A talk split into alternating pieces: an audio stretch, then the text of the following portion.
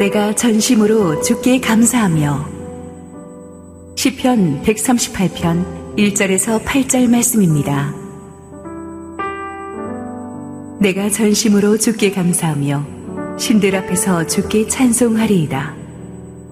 내가 주의 성전을 향하여 예배하며 주의 인자심과 성실하심으로 말미암아 주의 이름에 감사하오리니 이는 주께서 주의 말씀을 주의 모든 이름보다 높게 하셨습니다.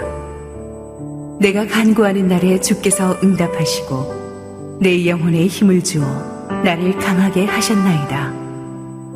여호와여, 세상의 모든 왕들이 주께 감사할 것은 그들이 주의 입의 말씀을 들음이오며 그들이 여호와의 도를 노래할 것은 여호와의 영광이 크심이니이다.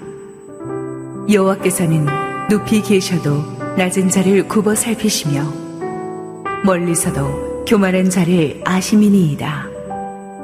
내가 환난 중에 다닐지라도 주께서 나를 살아나게 하시고 주의 손을 펴사 내 원수들의 분노를 막으시며 주의 오른손이 나를 구원하시리이다.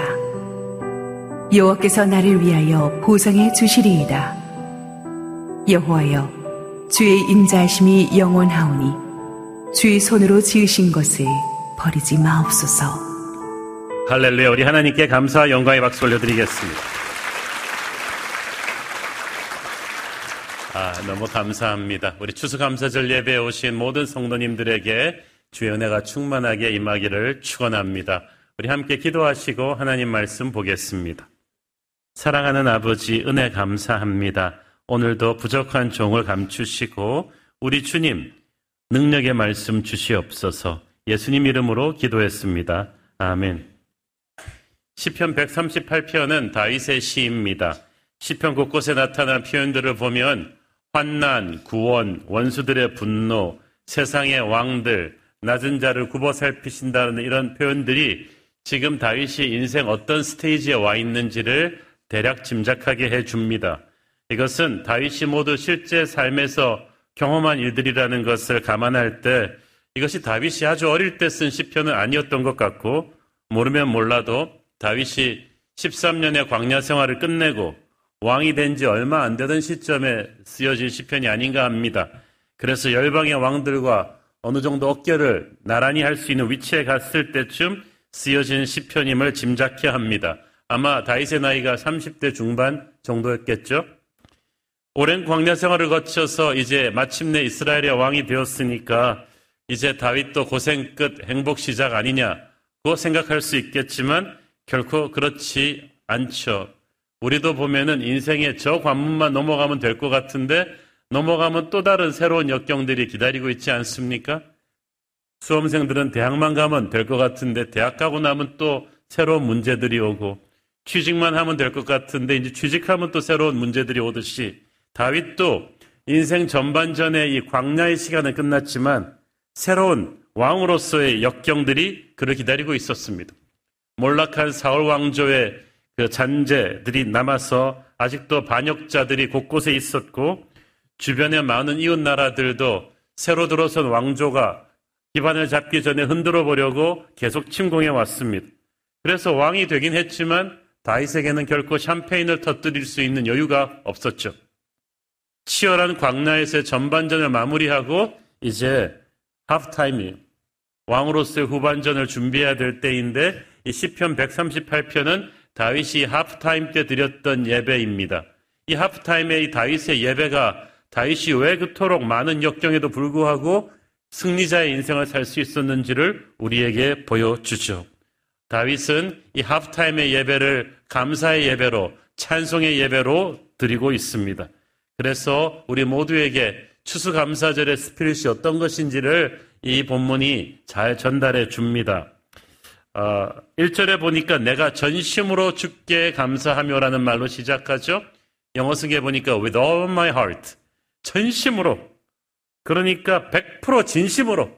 너무나 기뻐서, 너무나 열정적으로 주님께 감사한다가 전심으로 감사하는 거예요. 여러분, 믿음 좋은 사람도요, 이렇게 100% 전심으로 감사하는 거 쉽지 않습니다. 당장 올해 추수감사절을 맞이해서 여러분 지금 어떤 마음가짐으로 감사하고 계세요?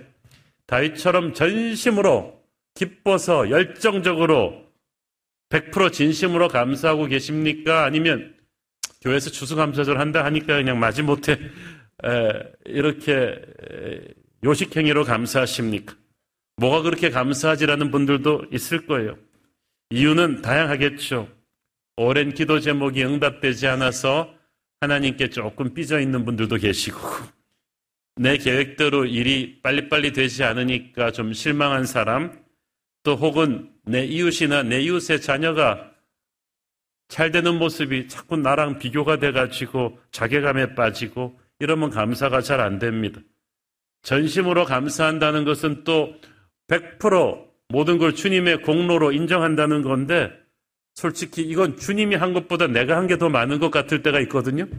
그럴 때는 또 전심으로 주께 감사하기 어렵습니다. 저는 요즘 우리 한국교회가 위기라고 하는데 그 어떤 외부적인 위기보다 우리 한국교회 성도들이 전심으로 주께 감사하는 마음을 많이 잃어버린 것 같아서 그게 좀 안타깝습니다. 이것은 감사할 것이 없어서가 아니라 물질적인 풍요에 어느 정도 익숙해진 우리가 이 영적으로 어딘가서부터 좀 병들었기 때문이라고 저는 봅니다. 그런 맥락에서 전 중앙일보 고문 이어령 선생님이 소천하시기 얼마 전에 쓰신 기도시 아름다운 대한민국 나라와 민족의 현실을 생각하면서 쓰신 기도시를 함께 영상 녹음으로 음미해 보기를 원합니다. 아름다운 나라 대한민국 이어령 하나님 우리 조국을 구원하소서 당신은 이 나라를 사랑합니까? 한국은 못난 조선이 물려준 척박한 나라입니다. 지금 백척간도 벼랑 끝에 있습니다. 그곳에는 선한 사람들이 많이 살고 있습니다. 해지고 구멍나 비가 새고 고칠 곳이 많은 나라입니다. 버리지 마시고 절망으로부터 희망의 날개를 달아주소서. 어떻게 여기까지 온 사람들입니까? 험난한 기아의 고개에서도 부모의 손을 뿌리친 적은 없습니다.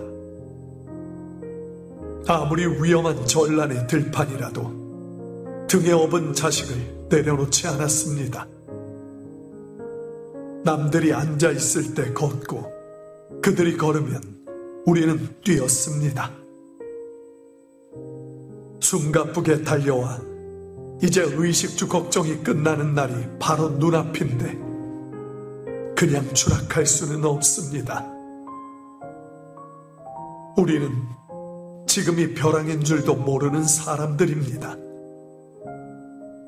어쩌다가 북한이 핵을 만들어도 놀라지 않고 수출액이 5천억 달러를 넘어서도 웃지 않는 사람들이 되었을까요? 거짓 선지자들을 믿은 죄입니까? 남의 눈치보다 길을 잘못 든 탓입니까? 정치의 기둥이 조금만 더 기울어도 시장 경제 지붕에 구멍 하나 더 생겨도 법과 안보의 울타리보다 겁없는 자들의 키가 한치만 더 높아져도 그때는 천인단의 나락입니다. 비상 때는 비상해야 합니다.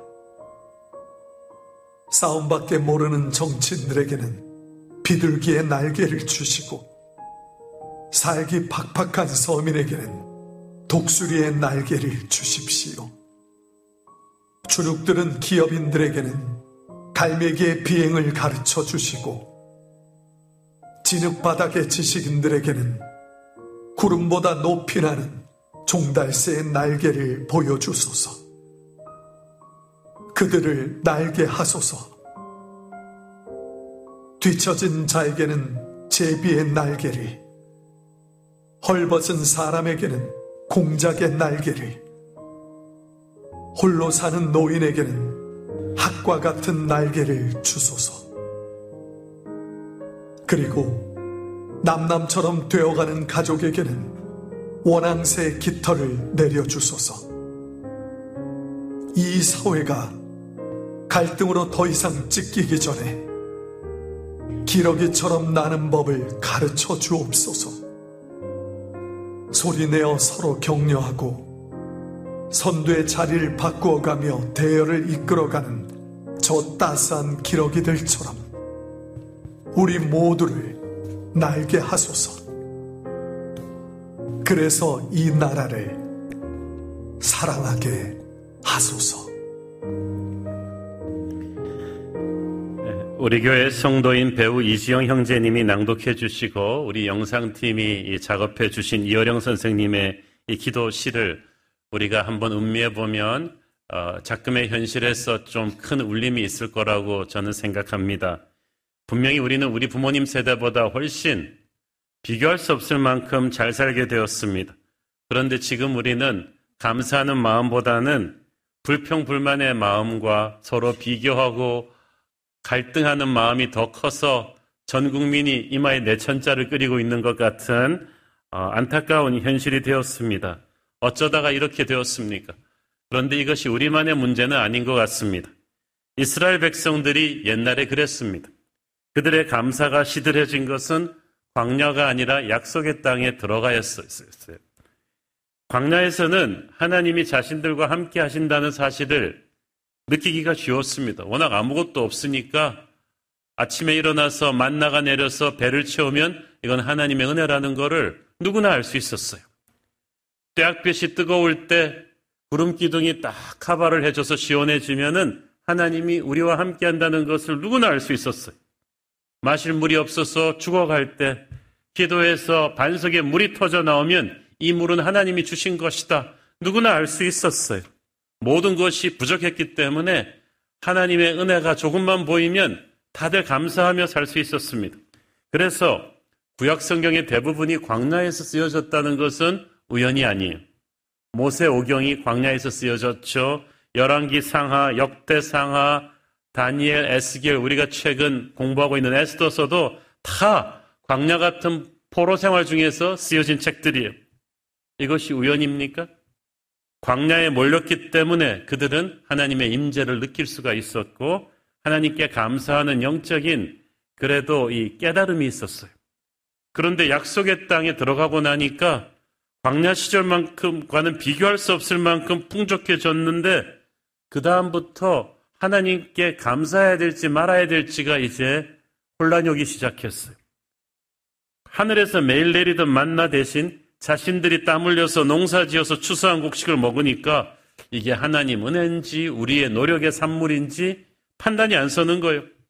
성을 쌓고 집에 들어가 있으니까 낮에 햇빛을 피할 수가 있으니 구름 기둥으로 햇빛 피하던 때와는 달리 이게 하나님의 은혜인지 자기들이 쌓은 집 때문인지 판단이 안 서요. 그런 식으로 판단이 안 서니까 감사가 시그러들고 그러니까 영적으로 시험 들기 시작했어요. 그러고 나니까 하나님 아닌 다른 우상신들을 붙잡기 시작했고 하나님은 그들에게서 하나님의 임재를 거두어 버리셨어요. 하나님의 임재를 거두니까 백성들끼리 서로 싸우고 분열하고 그 틈을 타서 사방에 외세 세력들이 들어와서 그들을 유린했습니다. 이게 사사시대예요. 이 사사시대의 혼돈의 시대가 무려 400년을 갑니다. 정말 비극적인 것이 약속의 땅에 들어왔는데 이 난리가 난 거예요. 광야 때는 몸은 힘들었지만 마음은 약속의 땅에 대한 소망으로 믿음을 가지고 갈 수 있었는데 이제 몸이 약속의 땅에 들어온 뒤부터는 적당히 이 땅의 풍요에 익숙해지면서 마음이 광야가 되어버렸어요. 그들은 약속의 땅에 살기는 살았지만 그 약속의 땅을 온전히 정복하고 지배하지 못하는 굉장히 무기력한 좀 어정쩡한 영적 회색 지대에 살고 있었던 거죠. 안타깝게도 오늘 우리가 약속의 땅에 들어와 놓고도 승리자로 살지 못하는 사사시대 이스라엘 백성들과 좀 비슷한 모양새가 되었어요. 하나님의 은혜로 한국은 전 세계가 주목하는 엄청난 경제적인 성장을 했고 한국 교회도 놀랍게 성장했는데 지금 한국 교회는 너무나 위축되어 있고 너무나 패배감에 사로잡혀 있습니다. 코로나 때문 아니에요. 약속의 땅에 들어와서 감사를 잃어버린 우리의 그 병든 영혼을 코로나가 이제 터뜨린 것 뿐이죠. 이게 내가 한 건지 주님이 하신 것인지 잘 모르겠다고 하는 것 자체가 벌써 우리가 영적인 판단력이 흐려진 거예요. 여러분, 예를 들어서 꼭 하늘에서 돈다발이 떨어져야만 하나님이 주신 것이고 내가 직장에서 땀 흘려서 일했으면 이건 내가 한 것이니까 감사 안 해도 됩니까? 그렇지 않죠. 땀 흘려 일할 수 있는 건강과 능력을 하나님이 주셨어요. 그리고 전쟁이 없는 풍요로운 대한민국의 이 시대에 태어나서 살게 한 게 축복이에요. 여러분, 100년 전에만 태어나 보셨어요. 여러분, 아무리 똑똑했어도 그 구한말 조선에 태어났으면 어떻게 됐겠어요? 지금 팔레스타인에 200만이 넘는 사람들이 갇혀 있잖아요. 가지도 오지도 못하고 계속 전쟁이 일어나는데 어린아이들이 얼마나 많이 죽고 있는지 몰라요. 그 사람들이 우리보다 머리가 나쁘고 능력이 없어서 그렇게 비참하게 삽니까? 그들도 이 풍요로운 대한민국의 시대에 이렇게 태어났다면 우리만큼 할 수 있었어요. 그런데 하나님께서 우리에게 이 축복을 주셨어요. 그러므로 우리가 땀 흘려 일했지만 100% 하나님의 은혜가 아닌 것이 없습니다. 그러므로 여러분, 혹시 여러분 그렇게 판단이 안 서실 때, 내가 한 건지 하나님의 은혜인지 모르겠다고 할 때, 하나님의 은혜입니다. 내가 한 게 아니란 말이죠. 약속의 땅에 살면서도 승리자로 살지 못하고 무기력하게 살았던 이스라엘 사사시대의 그 400년의 혼돈은 언제 끝났는가? 다윗의 때에 끝났어요. 다윗이 사사시대의 혼돈을 끝낸 거예요. 왜? 다윗이 감사를 하는 예배자였기 때문이라고 믿습니다. 그것은 다윗이 칼싸움을 잘해서가 아니라 다윗의 예배 때문이었어요. 다윗은 군인이기 전에 예배자였어요. 특히 그의 예배는 항상 감사와 찬송이 끊이지 않는 예배였어요. 그의 모든 시편에는 감사와 찬양이란 단어가 나옵니다. 그는 어릴 때부터 아무것도 아닌 자신을 택해 주신 하나님에 대한 감사가 넘쳐 흘렀던 사람이고 그 감사의 마음으로 평생을 살았어. 세 살 버릇이 여덟까지 간다고 했는데 여러분 젊은 나이 때부터 감사하는 습관을 몸에 붙이기를 바랍니다. 여호와의 신실하심이 여러분을 평생 지킬 것입니다. 다윗의 감사는 두 가지가 특별했는데 하나는 교회 중심의 감사였고 또 하나는 말씀 중심의 감사였다. 2절 읽습니다. 내가 주의 성전을 향하여 예배하며 주의 인자하심과 성실하심으로 말미암아 주의 이름에 감사하오리니 이는 주께서 주의 말씀을 주의 모든 이름보다 높게 하셨습니다. 주의 성전, 주의 말씀 이 두 가지가 다윗의 감사의 핵심이었어요. 성전이 아직 지어지기 전이지만 다윗은 지금 성막을 얘기하고 있는 것일 것입니다. 주님의 말씀의 법궤가 있는 곳, 다윗에게 있어서 이 예배는 인간의 눈에 보이는 건물이 아니라 주님의 임재가 있는 교회 공동체를 말하는 거죠. 그 다윗은 광야에서 수백 명의 다윗을 따르는 사람들은 함께 예배하는 광야교회 형제들이었어. 화려한 궁전에서 인간적인 스펙이 좋은 사람들이 모인 회의는 하고 훈련은 하지만 예배가 없는 사울왕의 공동체와는 달랐던 거예요. 우리는 세상의 영이 아닌 하나님의 영을 가진 은혜를 당연시 여기지 않는 감사할 줄 아는 예배 공동체, 그것이 교회인 줄로 믿습니다. 우리가 항상 교회에서 모여서 그래서 감사와 찬양을 나누어야 돼요. 둘째는 말씀 중심의 예배였다. 광야는 히브리어로 미드바르, 그 말씀은 드바르, 어근이 비슷하죠? 광야는 하나님의 말씀을 듣는 곳이. 다윗은 누구보다 광야 생활을 많이 했고 누구보다 하나님의 말씀을 가까이 한 사람이었어요. 그래서 다윗의 감사의 힘은 현실을 분석하는 데서 온 게 아니라 하나님의 말씀을 묵상함으로부터 온 거예요. 여러분, 현실을 보고 나서 감사하는 거는 평생 감사할 일 잘 없어요. 잘 될 수도 있고 못 될 수도 있고 그런 롤러코스터 같은 인생에서 그렇게 조건부로 언제 감사를 합니까? 상황은 어찌됐든 다윗은 말씀을 붙잡고 감사하는 사람이었어요. 그렇게 될 때 말씀대로 현실이 나중에 따라가는 것을 우리가 볼 수가 있죠. 저와 여러분도 그렇게 해야 될 줄로 믿습니다. 또 한 가지 중요한 것은 우리의 입술로 감사 찬송을 선포해야 된다는 사실이죠. 1절 말씀해 보니까 한국어 성경에는 죽게 감사한다고 했는데 영어 성경은 찬송한다, praise라고 했어. 이게 어떻게 된 일인가 생각할 수도 있지만 그 히브리어 단어는 감사로 번역해도 되고 찬송으로 번역해도 돼요. 왜냐하면 감사와 찬양은 동전의 양면도가도 같은 거예요. 하나님을 칭찬해 드리는 게 찬송이고 감사는 내게 행하신 하나님의 일을 인정하는 거거든요. 똑같은 거잖아요. 중요한 것은 이 감사 찬송을 마음에만 담아 두어서는 안 되고 반드시 입 밖으로 선포해야 된다는 사실이에요. 기회만 되면 그렇게 하세요. 혼자 있을 때든 남들 앞에 있을 때든 우리가 입술로 감사 찬송을 표현할 때 첫째 하나님께서 우리의 말을 들으십니다. 그것은 하나님이 역사하게 할 수 있는 재료가 됩니다. 우리가 감사의 말을 표현할 때, 찬송의 말을 표현할 때 하나님이 천군 천사들과 함께 우리의 말을 들으시고 하늘 문을 여시고 그 감사의 언어를 소재로 해서 우리에게 하늘의 축복과 능력을 주시는 줄 믿습니다. 그렇지만 우리의 말을 하나님만 듣고 계신 게 아니라 마귀도 듣고 있어요. 그래서 1절에 보니까 내가 신들 앞에서 죽게 찬송하리이다. 여기서 신들은 그 당시 우상, 열방이 섬기던 우상 신들일 뿐만 아니라 자기가 신이라고 생각하던 이방의 교만한 왕들까지 다 포함하는 거죠. 그런 이들 뒤에는 마귀가 있죠. 다윗이 그들 앞에서 찬송하겠다. 그 말은 무슨 말이에요? 감사 찬양은 내 입 밖으로 나오는 순간 마귀를 공격하는 영적 전쟁의 무기가 됩니다. 칼이 되는 거예요. 우리의 말을 하나님만 듣고 계신 게 아니라 마귀도 듣고 있다. 그러므로 항상 불평과 원망과 낙담의 말을 여러분이 자꾸 투덜투덜 뱉는 순간 그것은 바퀴벌리가 오라고 초대하는 버리지 않은 음식 쓰레기처럼 되는 거예요. 그래서 여러분의 삶에 그런 지저분한 마귀의 역사가 끊이지 않고 계속되는 건 여러분이 무의식적으로 붙는 불평과 원망의 말이 계속 마귀에게 먹이를 주고 있기 때문이에요. 그러므로 여러분의 인생에서 마귀가 얼쩡거리는 걸 차단하려면 입술을 지키기를 바랍니다. 지금부터도 불평과 원망의 말을 하지 말고 감사와 찬양의 말을 하십시오. 그러면 여러분과 여러분의 가정 안에서 마귀의 장난질이 줄어들 것이고 그리고 감사와 찬송을 하게 될 때 마귀가 힘이 빠지고 도망가게 될 것입니다. 우리의 말을 하나님이 들으셔서 역사하시고 마귀가 듣고 또 도망가는데 우리 자신도 우리의 말을 들어요. 그 시편에 보면은 다윗이 자기 자신에게 하는 말이 많아요.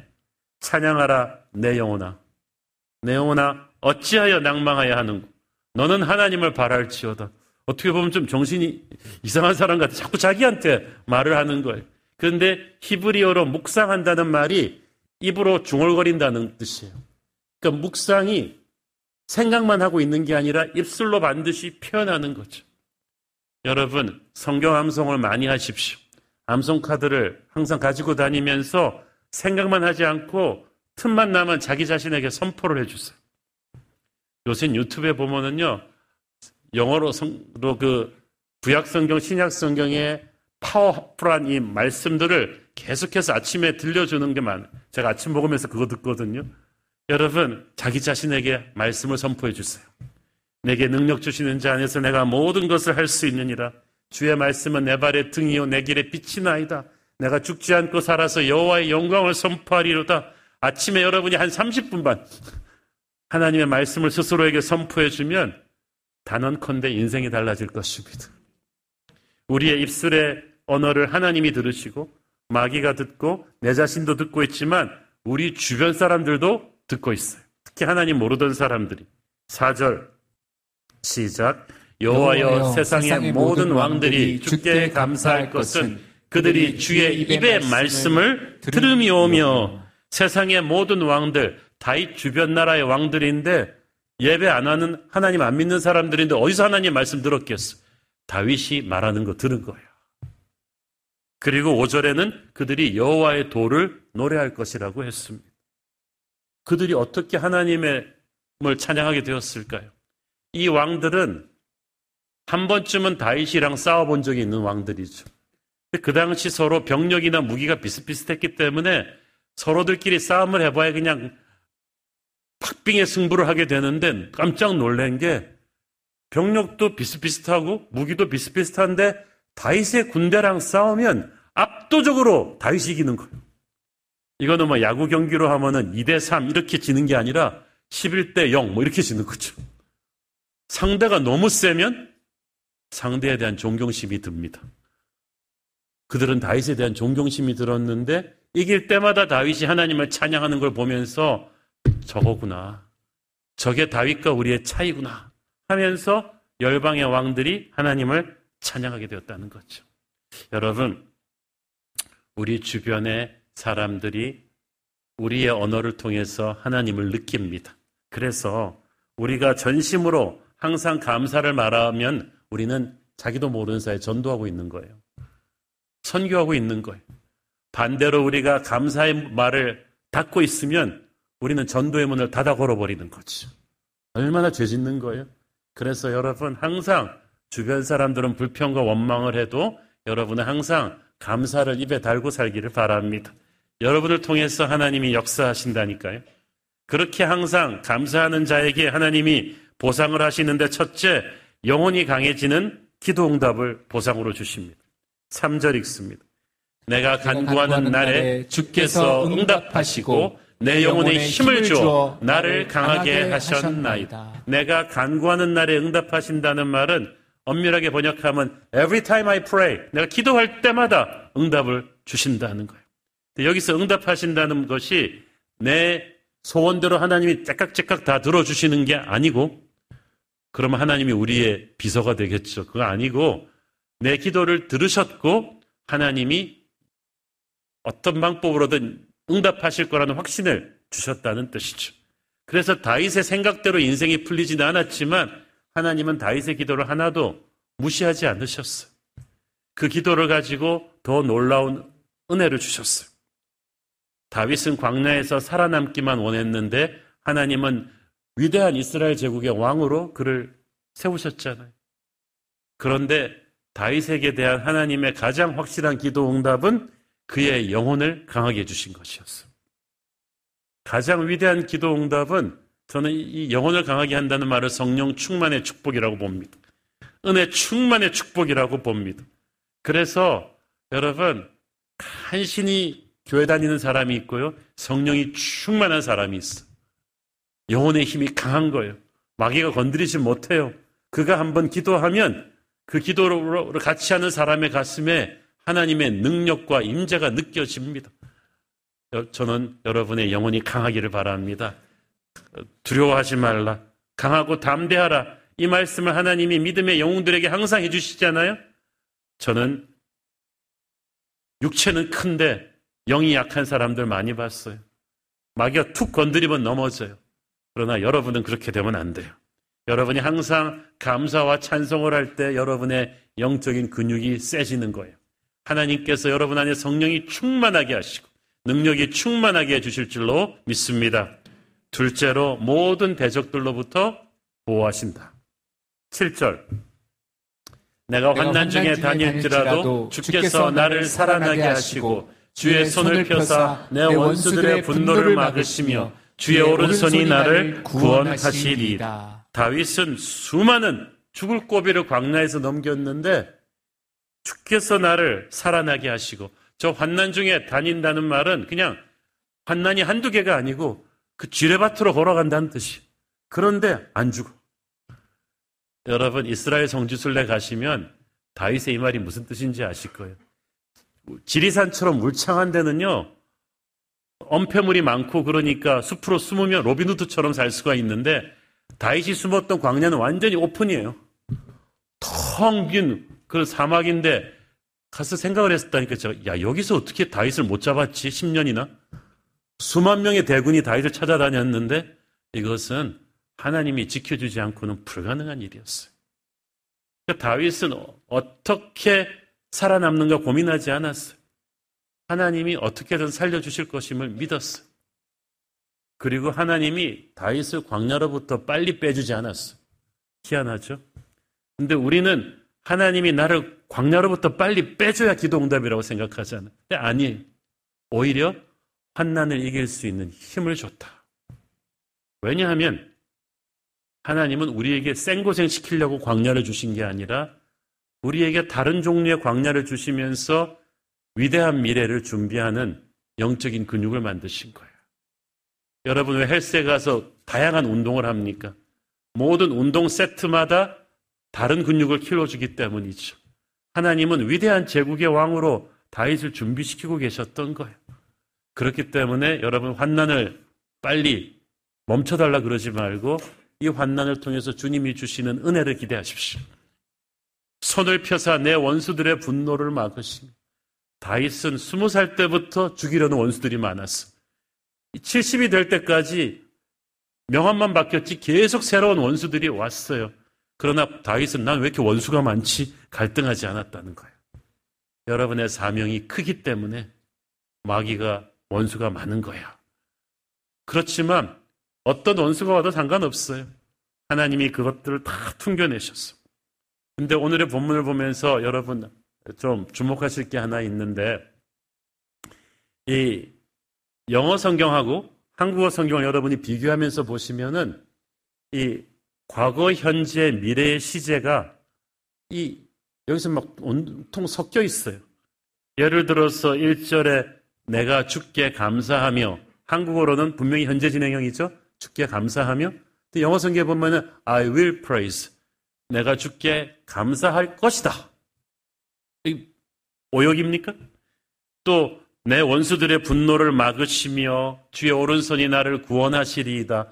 이게 지금 일어나고 있는 일인지 미래에 일어날 일인지 막 뒤섞여 있는 경우가 많아요.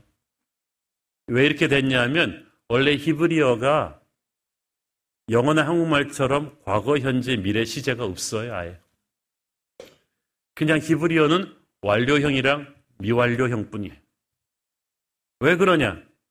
하나님이 시간을 초월하시는 분이시기 때문에 하나님의 말씀이 이루어지거나 아직 안 이루어진 거, 그래서 완료형과 미완료형밖에 없는 거죠.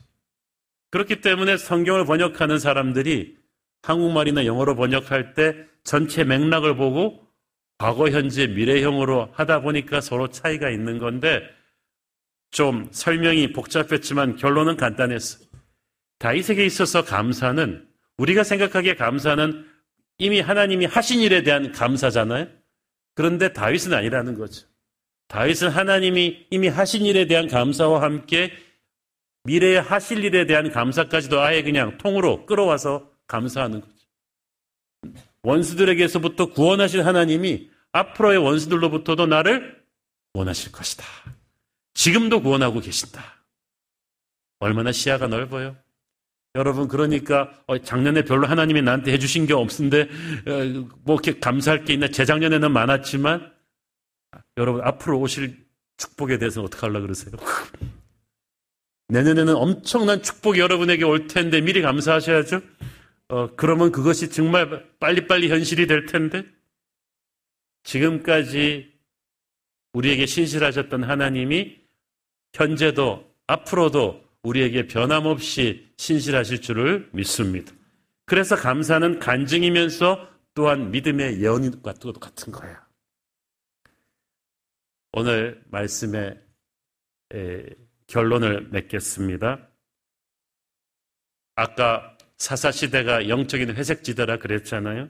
약속의 땅에 몸은 들어갔지만 광야의 영성보다 더 못한 감사를 잃어버린 어정쩡한 신앙으로 살다 보니 약속의 땅을 온전히 정복하지 못하는 그런 사사시대의 혼돈, 이게 영적인 회색지대라 그랬어. 이 영적 회색지대에 머물러 있다는 건 비참한 거예요. 영적으로 무기력해져요. 요식행위로서 예배를 드리면서 감동과 능력이 없으니까 기도를 해도 뭐 마귀도 막 끄떡도 하지 않고 영적인 답보 상태에 머물러 있는데 이 영적인 회색지대를 누가 끝냈다고 했죠?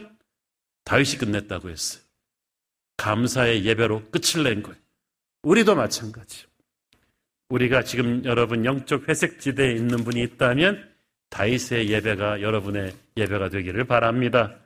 우리가 이스라엘 하면은 다 광야라고 생각하기가 쉬운데요. 실제로는 그렇지 않습니다.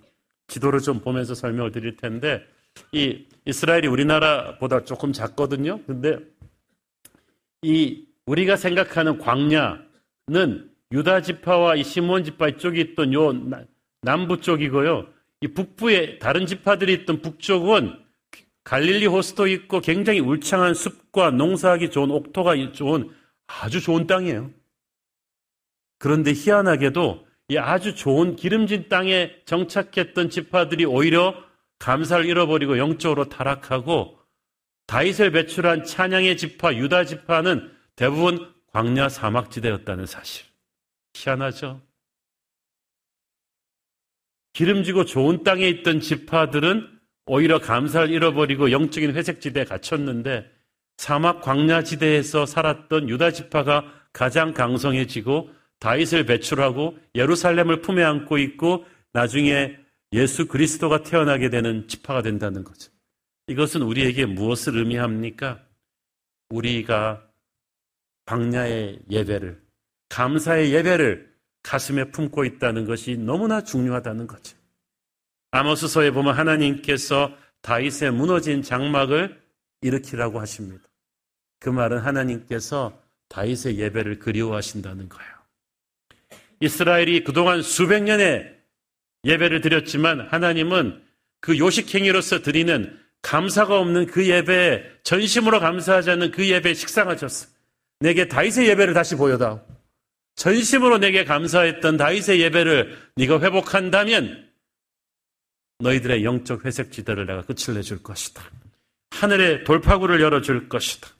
지금 여러분의 인생이 영적 회색 지대에 있는 분이 있다면 이 추수감사절을 맞아서 기도하십시오. 주님, 제가 감사의 예배를 회복하고 싶습니다. 감사로 제사를 드림으로 하나님을 영화롭게 함으로 나의 영적인 무력함을 끝내고 싶습니다. 영적인 혼돈을 끝내고 하늘의 역사를 제대로 체험하기를 원합니다. 그것이 이번 추수감사절에 저와 여러분의 결단이기를 축원합니다. 기도하겠습니다. 주님 은혜를 감사합니다. 전심으로 주께 감사했던 다윗의 영으로 우리가 예배하기를 원합니다. 너무나 많이 누리고 있으면서도 감사를 잃어버린 사사시대 이스라엘 사람들 같은 우리 한국교회 성도들을 용서하여 주시고 하나님을 향한 뜨거운 감사가 다시 회복되게 하여 주시옵소서. 예수님 이름으로 기도했습니다. 아멘.